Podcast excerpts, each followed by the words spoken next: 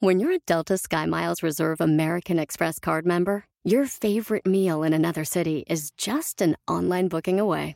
Así que conocerás dónde se consigue el mejor pan dulce to have with your morning cafecito en LA. Where's the best pupusería in the Bay? Y dónde encontrar la salsa verde más rica en San Antonio. Because you're the travel foodie. The Delta Sky Miles Reserve American Express card. If you travel, you know.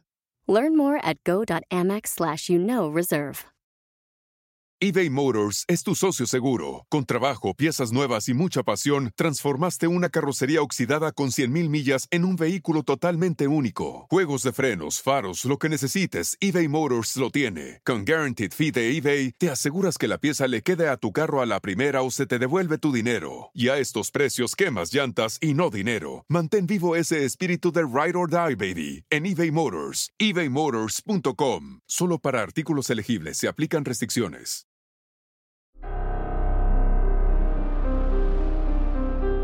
En Código Misterio encontrarás temas relacionados con energías, cuarzos, sanaciones, meditación, ovnis, fantasmas, pirámides, misterios inexplicables, culturas antiguas y continentes desaparecidos. Pero también nos remontaremos al conocimiento de nuestros ancestros para vivir una vida más sencilla pero plena. Bienvenidos.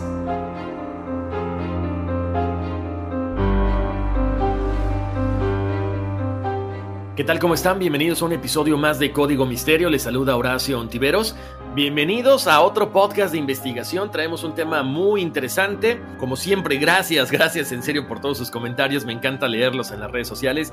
Me encanta que se diviertan eh, pues, con los memes que les comparto. Me encanta también que, bueno, pongan su opinión, ¿no? Que, que estén opinando acerca de todas las cosas serias que también de repente posteo en Código Misterio en Facebook y en Instagram. Como el video de este de estos ovnis que están volando sobre un barco americano. No sé ustedes, pero creo que con esto nos viene a confirmar que definitivamente ya están más cerca, eh, que quizás este año pues sí se dé este encuentro cercano del tercer tipo abiertamente con toda la humanidad. Me encantaría saber qué piensan ustedes. Yo creo que, bueno, poco a poco se han ido manifestando estos seres, estas naves, pues como para irnos preparando, ¿no? Para irnos diciendo, hey, estamos acá, volteen este, ya estamos más cerca, váyanse preparando, eh, no sé, tenemos que, estar preparados para que no nos agarren, pues con miedo, que no nos agarren con sorpresa, sino al contrario, ¿no? Creo que con todo lo que hemos visto, aparentemente, pues son seres que vienen a ayudarnos, que vienen a, bueno, a tratar de entablar una relación, una comunicación con nosotros. Y, y, yo siempre he dicho, si fueran malos, pues ya quizás nos hubieran desaparecido de la faz del planeta, ¿no? Entonces, gracias por sus comentarios, gracias a la gente que también me escribe a contacto arroba código. Todas sus eh, sugerencias son siempre bienvenidas. Nomás les pido un favorcito, aguántenme porque de repente ya tengo algunos temas en el tintero, pero por supuesto que yo voy anotando todas las sugerencias aquí en este librito que tengo, que bueno, pues poco a poco iremos dándole paso a todas estas investigaciones. Oigan, les cuento, cuando subí el video este de los ovnis, eh, que, involucran ya una cuestión que tiene que ver como los Marines aquí en Estados Unidos, sí me quedé pensando en que, bueno, pues obviamente ellos saben más de lo que nos dicen. Por lo tanto, el tema de esta semana tiene que ver con gobierno, con presidentes, con apariciones, con avistamientos, con muchas cosas que vamos a platicar el día de hoy en Los Presidentes y el Secreto OVNI. Efectivamente, estaremos platicando acerca de algunos avistamientos que han tenido algunos presidentes de Estados Unidos, algunos que están documentados, otros que incluso levantaron precisamente un reporte frente a eh, organismos internacionales acerca de estos avistamientos. Bueno, y les cuento, se dice que un 95% de todos los estadounidenses al menos han escuchado una vez o leído algo acerca de los objetos voladores no identificados, ovnis o UFOs, y que más o menos más del 50% de la población cree que son reales. Obvio, este, todo esto viene a cobrar mucho más fuerza a raíz del incidente Roswell, porque de ahí como que la gente dijo, ah, ya ves, o sea, sí hay extraterrestres, los está cubriendo el gobierno y especialmente durante la presidencia de Harry Truman. Posteriormente, ¿qué encontramos? Bueno, se habla también de que otro presidente norteamericano, Jimmy Carter, él habló abiertamente acerca de un avistamiento de ovnis, pero también no solamente fue él. Fue Ronald Reagan, también Bill Clinton, también Barack Obama, eh, George Bush y, y no podemos dejar a un lado también, más recientemente, a Donald Trump. De todo esto vamos a platicar el día de hoy y también quiero comentarles, ¿no? O sea, ¿por qué surge el nombre de platillo volador? Eso es lo que mucha gente no sabía. Les cuento, en 1947, Kenneth Arnold volaba en su avión un Call Air A2 entre Chehalis y Yakima, en Washington, cuando de pronto toma un desvío para buscar un avión del cuerpo de marines que había sido derribado y que además había una recompensa para cualquier persona que pudiera encontrar el avión. Arnold voló buscando durante mucho tiempo este, este avión, no lo encuentra, pero ¿qué creen? Encontró algo mucho más interesante porque mientras él estaba volando, de repente aparecieron alrededor de él nueve objetos voladores no identificados en formación. O sea, imagínate, vas buscando un avión derribado y te aparecen nueve ovnis. Eso está de locos. ¿Qué pasa? Él se da cuenta de estos ovnis, trata de perseguirlos, pero se da cuenta de que viajan mucho más rápido que cualquier avión de esos tiempos. Él dice, bueno, ok, va volando, está haciendo este registro y dice que aproximadamente él calcula que iban a más de mil millas por hora. Imagínense nada más. De hecho, cuando él baja eh, a tierra, es eh, entrevistado por un reportero del este de Oregon y decía, haz de cuenta que estas naves eran como objetos que saltaban como platillos en el agua, refiriéndose al movimiento que hacían estos platillos pero no respecto a la forma. El reportero, bueno, ya saben que de repente hay ciertas personas que, que cambian la información, él pone, entre comillas, parecía un platillo. Y de pronto, esta información sale por todas las agencias de noticias del momento y es cuando se acuña o es cuando queda marcado el término de flying saucers y la gente lo empieza a conocer de esta forma, ¿no? Esto fue publicado en el Chicago Sun, en el diario, y eh, bueno, pues a partir de ese momento es cuando se escribe la historia acerca de los platillos voladores. Muy bien, ya que les di este pequeño preámbulo, vayámonos directamente con algunas apariciones y avistamientos de fenómenos ovnis con los diferentes presidente de los Estados Unidos. Vamos a iniciar con George Washington. Aquí hay dos historias. Siempre me encanta ponerles en perspectiva las dos historias que me tocó investigar. Por ejemplo, la primera dice que en 1777, durante la guerra, eh, durante ese invierno, en ese momento George Washington, que era una persona muy devota, se va al bosque a rezar y en ese momento encuentra una criatura que le dice varias cosas. Ahorita les voy a estar narrando qué es lo que pasa.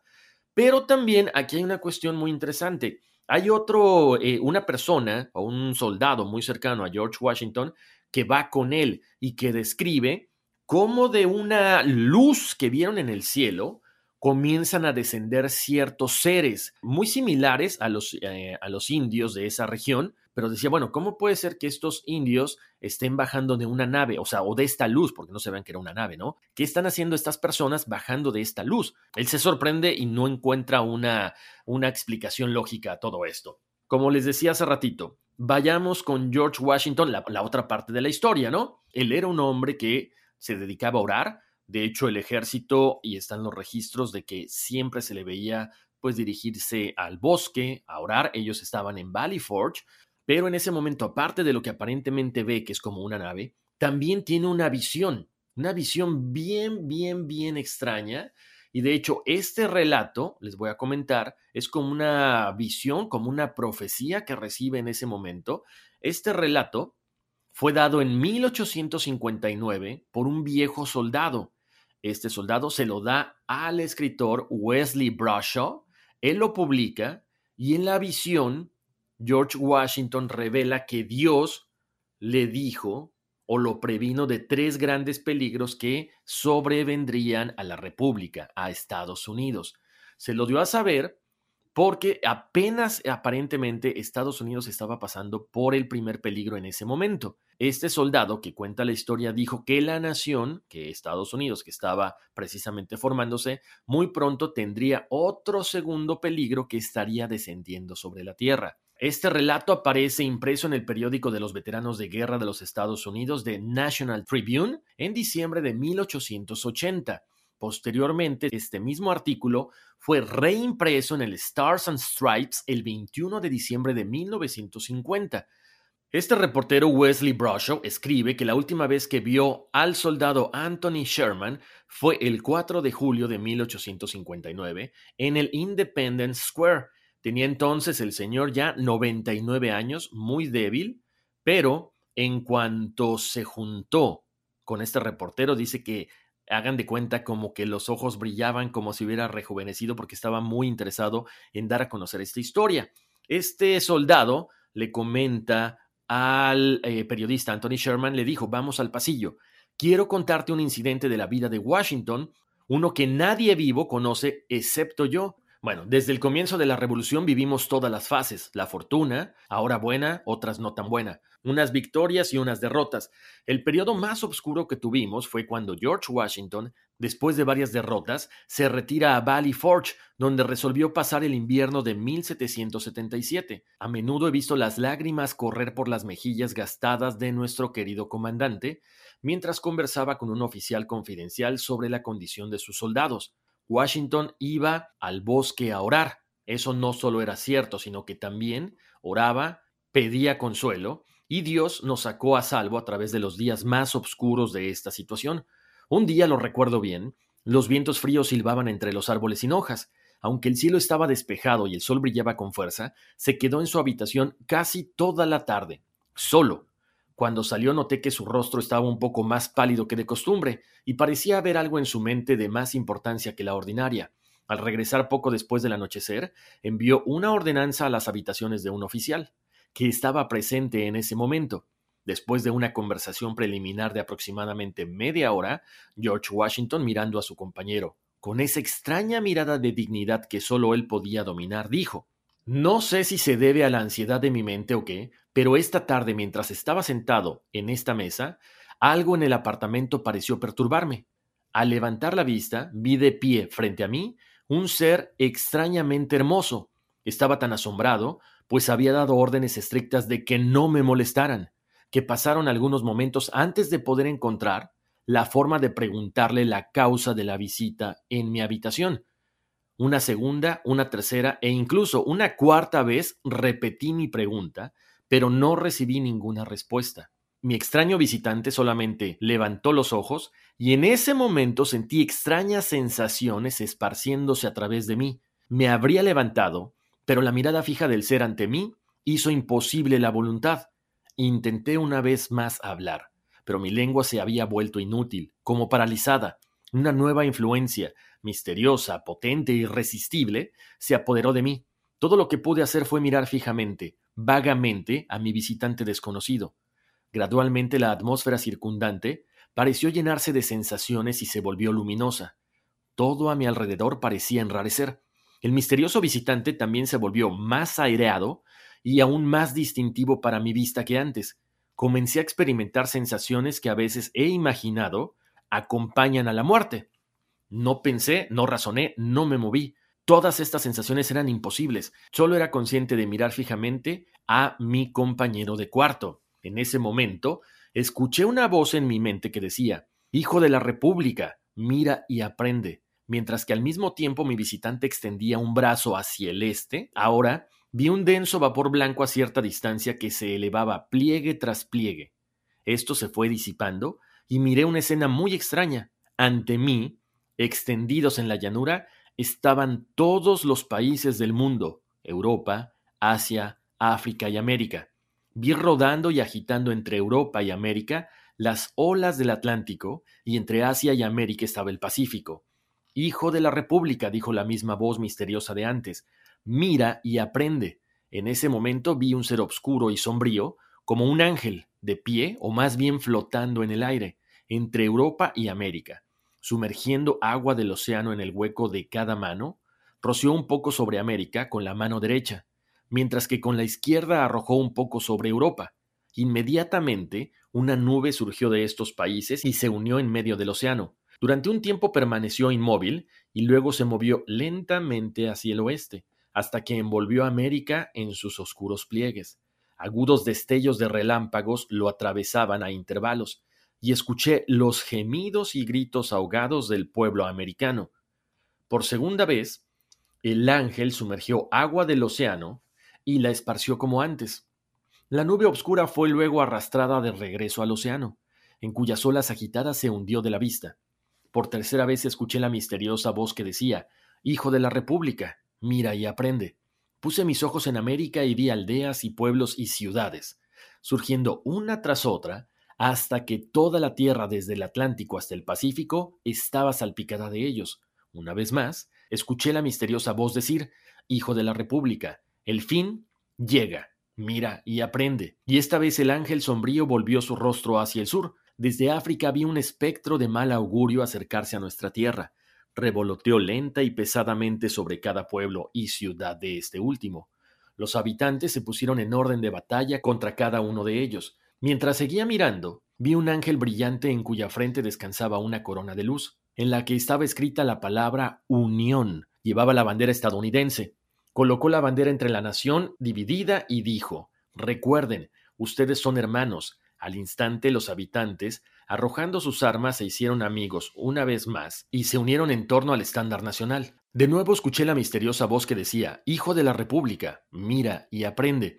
Ante esto, el ángel obscuro y sombrío se llevó una trompeta a la boca y tocó tres toques distintos, y tomando agua del océano, la roció sobre Europa, Asia y África. Entonces mis ojos vieron una escena espantosa. De cada uno de estos continentes surgieron espesas nubes negras que pronto se unieron en una sola y en toda esta masa brillaba una luz roja oscura por la cual vi hordas de hombres armados. Estos hombres, moviéndose con la nube, marchó por tierra y navegó por mar hacia América, cuyo país estaba envuelto en el volumen de las nubes. Vi vagamente estos vastos ejércitos devastar todo el país, aldeas, pueblos, ciudades que había visto surgir. Mientras mis oídos escuchaban el trueno de los cañones, el choque de las espadas y los gritos y lamentos de millones en combate mortal, volví a escuchar la misteriosa voz que decía, Hijo de la República, mira y aprende. Donde la voz había cesado, el ángel obscuro se llevó la trompeta una vez más a la boca y tocó un toque largo y terrible. Instantáneamente una luz, como de mil soles, brilló sobre mí, y traspasó y rompió en fragmentos la nube oscura que envolvía América. En ese mismo momento, el ángel sobre cuya cabeza todavía mostraba la palabra unión y que llevaba nuestra bandera nacional en una mano, y una espada en la otra, descendieron de los cielos atendidos por legiones de espíritus blancos. Estos inmediatamente se unieron a los habitantes de América, que percibí casi vencidos, pero que de inmediato tomaron valor nuevamente, cerraron las filas y reanudó la batalla. Nuevamente en medio del espantoso ruido del conflicto escuché la voz misteriosa que decía Hijo de la República, mira y aprende. Cuando cesó la voz, el ángel sombrío por última vez sumergió agua del océano y la roció sobre América. Al instante, la nube oscura retrocedió junto con los ejércitos que había traído, dejando a los habitantes de la tierra victoriosos. Entonces, una vez más, vi las aldeas, pueblos, ciudades surgir donde los había visto antes, mientras que el ángel brillante, plantando el estandarte azul que había traído en medio de ellos, clamaba con gran voz, mientras las estrellas permanecerán y el cielo enviará rocío sobre la tierra hasta que dure la unión y tomando de su frente la corona que decía la palabra unión, la colocó sobre el estandarte mientras el pueblo arrodillando decía Amén. Estas son las palabras que escuché de los propios labios de George Washington y que aparentemente, bueno, pues estaba prediciendo el futuro de los Estados Unidos. Interesante comentarles que cuando aparentemente este ángel estaba agarrando agua del océano y lo rociaba sobre la parte de Estados Unidos, se veían cómo iban apareciendo las actuales ciudades. O sea, esa visión es increíble porque básicamente les estaba eh, prediciendo cómo estaría conformada esta gran nación. Bueno, ahí está. Otra de las cosas que también se comenta mucho que le sucedía a George Washington es que, bueno, eh, se le aparecía mucho un jefe de una tribu india con la que había peleado en la antigüedad y que de repente no solamente era este jefe de la tribu, sino eran otros, eh, otros guerreros también de esta tribu o de varias a las que George Washington se enfrentó. Algo que también la gente muy cercana a él decían es que estaba protegido por una fuerza sobrenatural, porque incluso se comenta que varias personas cercanas a él, a la hora de estar recogiendo la, la, ropa de George Washington después de una batalla, habían encontrado cuatro, cinco, seis agujeros de bala en lo que era el saco, en el abrigo, pero él no estaba herido. Entonces, no sé, mucha gente lo, lo, cataloga como algo paranormal, otros dicen quizá usaba una especie como de chaleco antibalas, o sea, les estoy hablando, estamos hablando de 1777, no era muy lógico, pero bueno, al escuchar esto no sabemos exactamente a qué se refería. Con esto cerramos el capítulo de George Washington una interpretación, una historia bastante interesante, que bueno, básicamente es como que el primer contacto que se tiene con un ser extraño, puede ser quizá un extraterrestre, él vio estas luces, pero está como que el primer eh, caso documentado. Posteriormente vamos a hablar de Roosevelt en 1944. Les cuento una cosa, durante este tiempo el término Foo Fighter fue como que acuñado por primera vez por la Fuerza Aérea de los Estados Unidos durante la Segunda Guerra Mundial. ¿Qué era el famoso Foo Fighter? Les cuento, era un término que precisamente la Fuerza Aérea le daba a fenómenos extraños avistados en el cielo. Entonces, en noviembre de 1944, los pilotos que volaban sobre Europa Occidental habían visto muchísimos objetos brillantes que volaban rápidamente por el cielo nocturno y que ellos pensaban que era una nueva arma secreta alemana. Rápidamente fueron apodados Foo Fighters por Donald J. Mayers, un operador de radar que pertenecía al Escuadrón 415. Él los nombró en honor a una tira cómica que en ese momento se llamaba Smokey Stover, que era un bombero, o era un Foo Fighter, que viajaba a los incidentes en su Foo Mobile. Entonces, a raíz de ese momento queda acuñado este término, ¿no? Posteriormente, el teniente Fred Ringwald también los vio. Él viajaba como observador en un caza nocturno que estaba pilotado por el teniente Ed Slaughter y el teniente Donald J. Mayers en el radar. Era una tarde a finales de 1944, estaba parcialmente nublado, estaba una luna en cuarto menguante. Ellos estaban paseando por el Valle del Rin, justo al norte de Estrasburgo, en la frontera franco-alemana cuando en ese momento el teniente Ringwald les dijo, me pregunto qué son esas luces allá en las colinas. Esto fue publicado en un artículo de la revista American Legion sobre los avistamientos de 1945. Él comenta que había de 8 a 10 luces de un color anaranjado ardiente, muy brillante, y en ese momento Schleuder los ve a su ala derecha. Lo comprueban estos con el radar que estaba en tierra, pero no se atreven a decir nada. En ese momento, estos dos pilotos piensan que podría ser algún tipo de arma alemana, por lo tanto, Schleuder gira el avión para luchar, para perseguirlos, pero en ese momento, así, las luces se desaparecen. Posteriormente, el 17 de diciembre de 1944, cerca de Breisach, Alemania, un piloto que volaba aproximadamente 800 pies vio como cinco o seis luces rojas y verdes en forma de T lo estaban persiguiendo. Él, bueno, trató de evadirlos, las luces se seguían acercando, aproximadamente a mil pies. De pronto, así como aparecieron las luces, también desaparecieron, dejando atónito a este piloto. Posteriormente, para el 22 de diciembre, dos tripulaciones de vuelo más vieron otras luces. Una de ellas, una tripulación cercana a Haguenau, informó que había dos luces con un gran resplandor naranja que parecían elevarse desde la Tierra a 10.000 pies y que además estaban siguiendo a otro avión. Posteriormente, estas luces despegaron, giraron, regresaron a un nivel muy bajo y luego se apagaron, o sea, desaparecieron en ese momento. Esto fue básicamente lo que vieron durante la Segunda Guerra Mundial muchísimos militares americanos.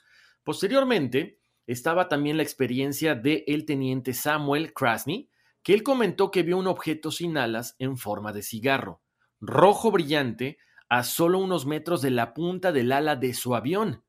El teniente Krasny estaba asustado, de hecho ordena al piloto que intentara maniobras evasivas, pero ¿qué creen? O sea, el objeto brillante permaneció junto al avión varios minutos y de pronto así, de la nada desapareció. Un reportero de Associated Press dio la noticia de los avistamientos de los Foo Fighters, como les llamaban, el primero de enero de 1945. Y las teorías sobre sus orígenes, pues rápidamente abundaron, ¿no? Que si eran bengalas, que si eran globos meteorológicos, que es el famoso fenómeno de San Elmo's Fire, que es un fenómeno en el que aparece una luz en la punta de objetos en un tiempo tormentoso, específicamente en las puntas de las alas de los aviones, pero los miembros de este escuadrón 415 rechazaron las teorías. Decían que no era posible que hubieran sido bengalas, que hubieran sido globos meteorológicos, porque estos no siguen a los aviones. Entonces era algo completamente diferente. Muchas veces también trataron de desprestigiar a los pilotos, decían que estaban muy cansados, que era normal que vieran todas estas cosas porque llevaban mucho tiempo combatiendo, pero dijeron, no, o sea, toda esta gente son personas profesionales, son aviadores normales, eh, están eh, entrenados para el combate, entonces no puede ser una alucinación por parte de ellos. Y esta es la forma en la que el término Foo Fighter queda acuñado. Posteriormente nos trasladamos a 1952 con el presidente Harry Truman.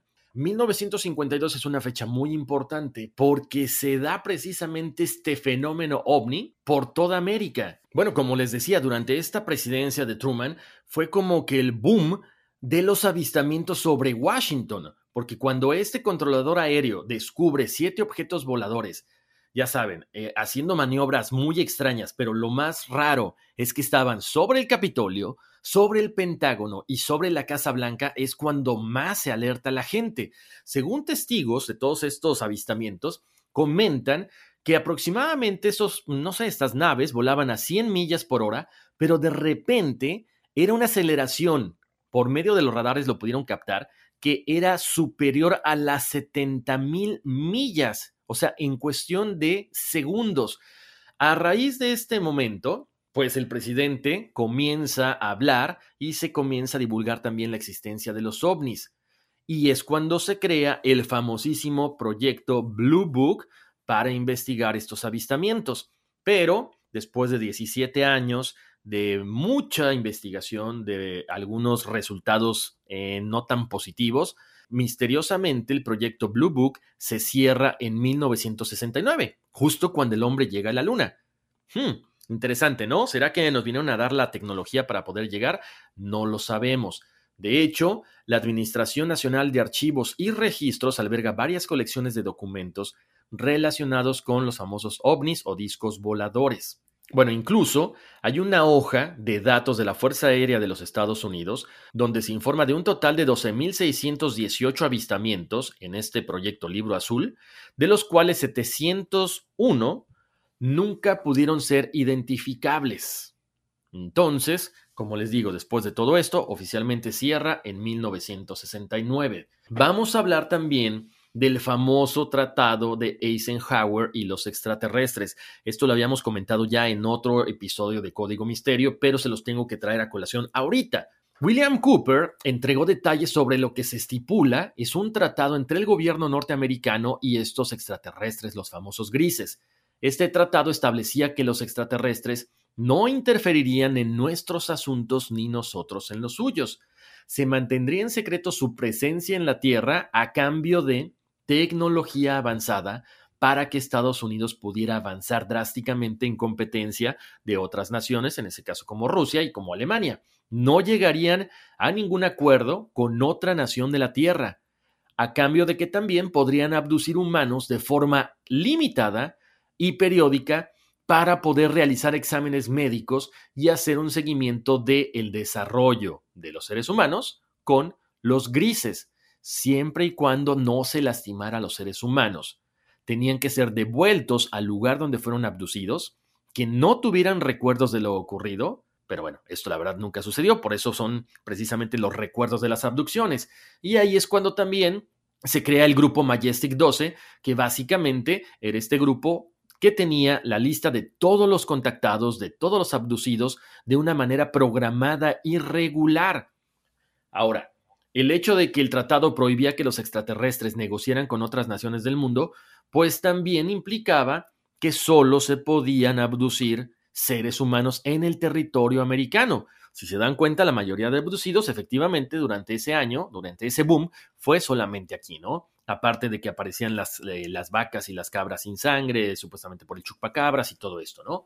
Existe otro testimonio que también habla del encuentro con los grises en 1955. De hecho, los oficiales de la Fuerza Aérea Norteamericana, Wilbur Kerlin y Dorsey Moore, ellos estaban en el hospital de la base de la Fuerza Aérea de Hollow Man, contactaron al investigador del tema extraterrestre Art Campbell, quien recogió sus impresiones sobre lo sucedido. Según Campbell, el 11 de febrero de 1955, el avión presidencial de Eisenhower, el famoso Columbine, aterrizó al final de la pista de la base de la Fuerza Aérea en Hollowman y en ese momento una nave extraterrestre descendió frente al avión y el presidente subió al ovni por 45 minutos, mientras otra nave sobrevolaba el área, como cuidando, ¿no?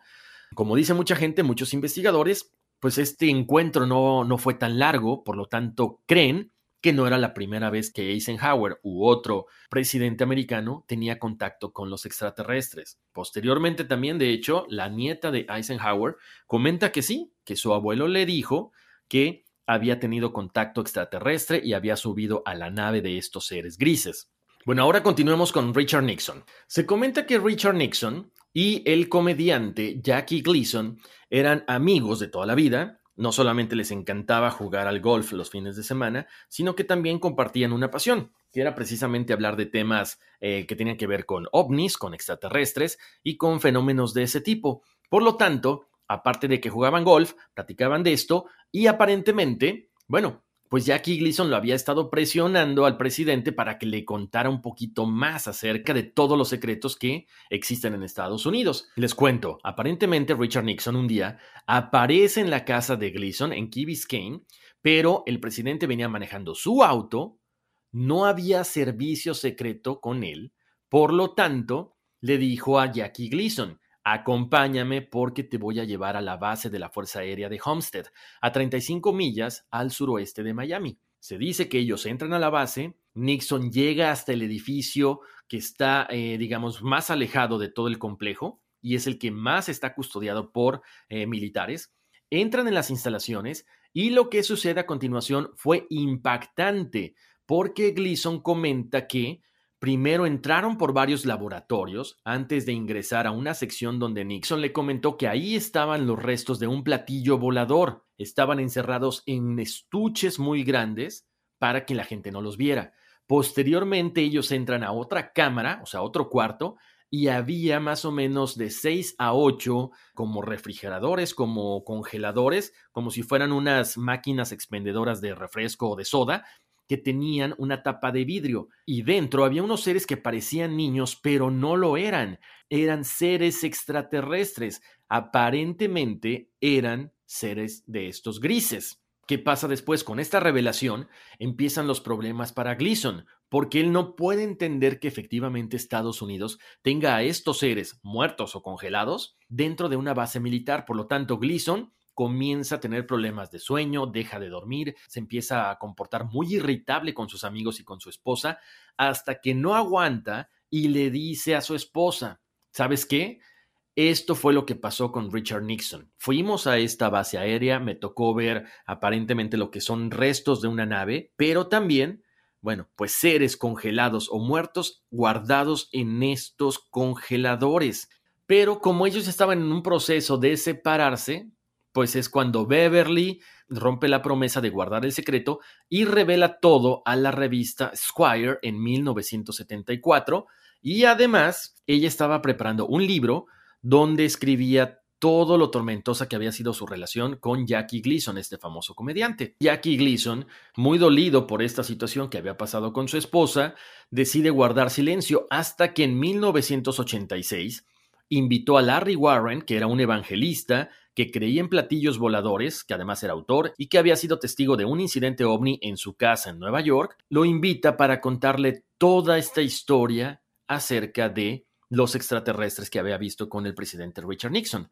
En ese momento, bueno, pues Warren decide comunicárselo a su comunidad y a toda la gente que estuviera muy cercana a él. La historia no termina ahí, posteriormente Gleason fallece y a partir de ese momento, bueno, pues la historia es que se empieza a regar como pólvora con la llegada del, Internet. Por lo tanto, pues como que se alimentan las, eh, las, teorías conspirativas que ya sabíamos, ¿no? Que efectivamente Estados Unidos tiene tecnología y tiene seres de otro mundo guardados en diferentes bases aéreas o en diferentes bases militares. Ahora, continuamos con Jimmy Carter. Se dice que durante la campaña presidencial de 1976, Carter habló de su creencia de que había visto un ovni. Él describe que estaba en una reunión del Club de Leones en Georgia alrededor de las 7.30 de la noche, cuando vio algo que nunca se hubiera imaginado, una cosa que estaba flotando en el cielo.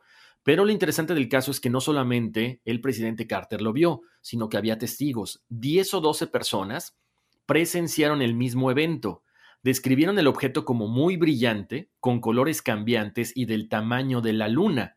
Además, Carter informó que el objeto flotaba a unos 30 grados sobre el horizonte y se movía hacia la Tierra y se alejaba antes de desaparecer en la distancia. Más tarde le dijo a un periodista que después de la experiencia prometió no volver a ridiculizar a nadie que afirmara haber visto un ovni. Durante la campaña presidencial en 1976, Carter prometió que si era elegido presidente, tendría la obligación de divulgar toda la información posible de los ovnis para el público y los científicos. Obvio, esto nunca se dio. Él gana la presidencia y es cuando Carter se retracta y dice, bueno, no puedo revelar todo porque podría representar una amenaza para la seguridad nacional. Así que hasta ahí llegaron las ganas de poder compartir con todo el mundo esto que aparentemente él había visto y que aparentemente él sabía, ¿no? Incluso Jimmy Carter hizo un reporte para el Buró Internacional de Avistamientos OVNIs, o sea que sí fue cierto. Y de hecho, la foto está ahí en las redes de Código Misterio. Chequen en Facebook y en Instagram. Ahora continuemos con el presidente Ronald Reagan. Esta parte es muy interesante porque, bueno, donde él vivía, en Los Ángeles, era un área que era conocida por avistamientos de ovnis y además de misteriosos helicópteros. Aquí tiene que ver ya la farándula, porque la actriz Shirley MacLaine cuenta una historia que escuchó de la comediante Lucille Ball acerca de que Ronald Reagan y Nancy Reagan llegaron varias horas tarde a una fiesta y explicaron que tuvieron un encuentro con extraterrestres a lo largo del paso de Sepúlveda. La historia dice así. Ronald Reagan le dijo a Lucy que él y Nancy estaban conduciendo en Mulholland Drive cuando un ovni aterrizó muy cerca de su vehículo. Y en ese momento Ronald Reagan vio cómo aparecía una escalera y un extraterrestre salía de la nave. Este ser le dijo que dejara su trabajo como actor y se dedicara a la política. Pero eso no es todo, porque en 1974, desde el avión Cessna Citation, que iba precisamente tripulado por Ronald Reagan, vieron un ovni. Había cuatro personas a bordo de este avión, que era el piloto Bill Painter, dos guardias de seguridad, el gobernador de California, Ronald Reagan, y en ese momento, cuando el avión se acercaba a Bakersfield, California, a los pasajeros les llamó la atención ver un objeto extraño en la parte trasera del avión. Parecía estar como a varios metros de distancia, recuerda el piloto. Era una luz bastante estable hasta que comenzó a acelerar. Luego esta luz se aleja del avión, se eleva en un ángulo de 45 grados a una velocidad impresionante y todos en el avión nos sorprendimos porque el ovni pasó de una velocidad de crucero normal a una velocidad fantástica instantáneamente. Esto no podría pasar con un avión, es lo que él comenta. Posteriormente, una semana después, Ronald Reagan le contó de este avistamiento a Norman Miller, que era el jefe de la oficina de Washington para el Wall Street Journal. Reagan le comenta a Miller, lo seguimos durante varios minutos. Era una luz brillante. Lo seguimos hasta Bakersfield y de repente, para nuestro asombro total, subió directamente a los cielos. Cuando Miller expresó alguna duda, una mirada de horror se apoderó de Reagan porque se dio cuenta que a final de cuentas pues estaba hablando con un periodista. Tiempo después, Reagan comentó, quizá necesitemos alguna amenaza universal externa. Nuestras diferencias en todo el mundo se desvanecerían si nos enfrentáramos a una amenaza alienígena de fuera de este mundo. Y sin embargo les pregunto, ¿no hay una fuerza alienígena entre nosotros? Y de ahí se desata también una ola, pues, de dudas, ¿no? De qué era lo que estaba hablando precisamente Ronald Reagan. ¿Qué les cuento? Bueno, pues también tenemos que hablar de George Bush, padre. Él fue informado acerca de todos los secretos ovni aquí en Estados Unidos, según un experto. ¿Por qué? Porque el presidente de los Estados Unidos, George Bush, fue exdirector de la Agencia Central de Inteligencia y además fue informado diariamente por espías mientras estaba en la Casa Blanca. Para muchos investigadores, George Bush hubiera sido el presidente ideal para revelar la verdad sobre los ovnis, porque él sabía de todo, porque tenía todo el conocimiento al haber estado, precisamente, formando parte de la CIA. Steve Bassett, un investigador ovni, le dijo a Sun Online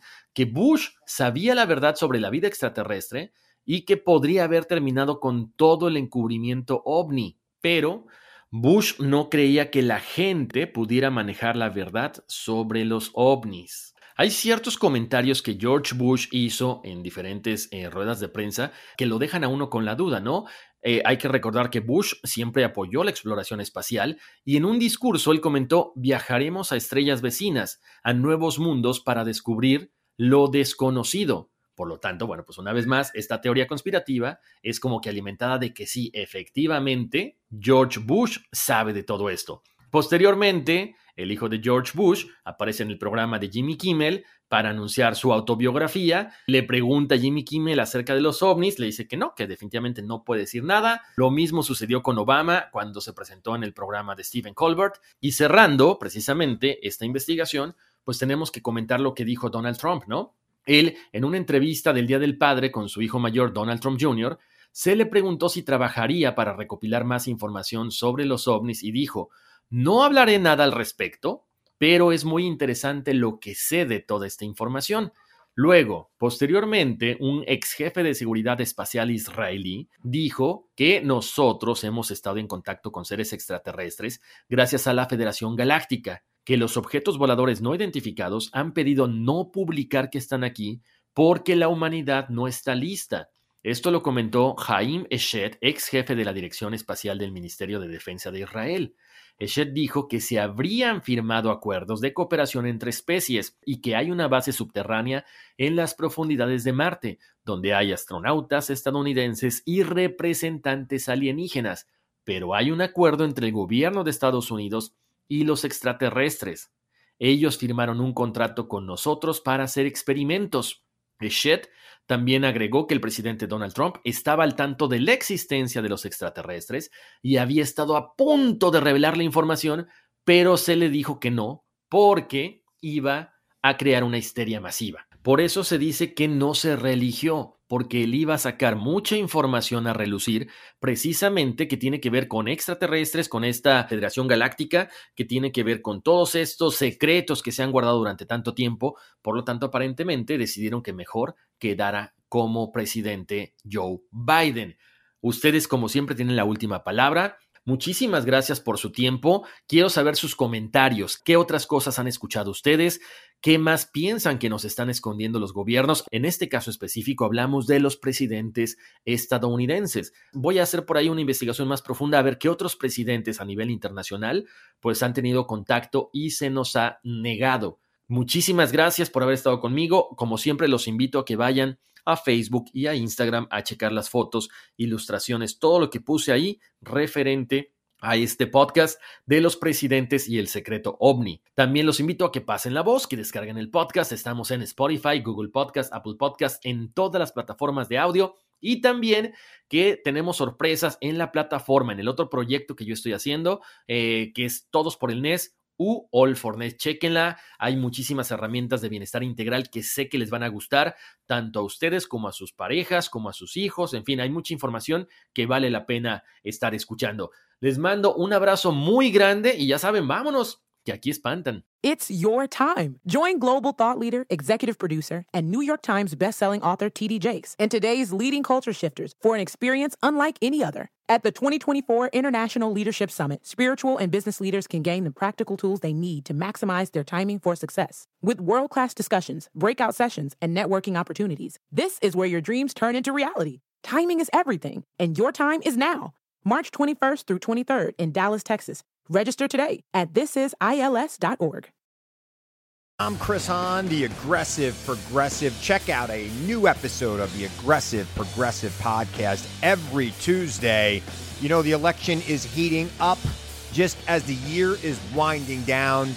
Stick with me I'll tell you the truth as I see it. Download the Aggressive Progressive on Pandora or wherever you get your podcasts.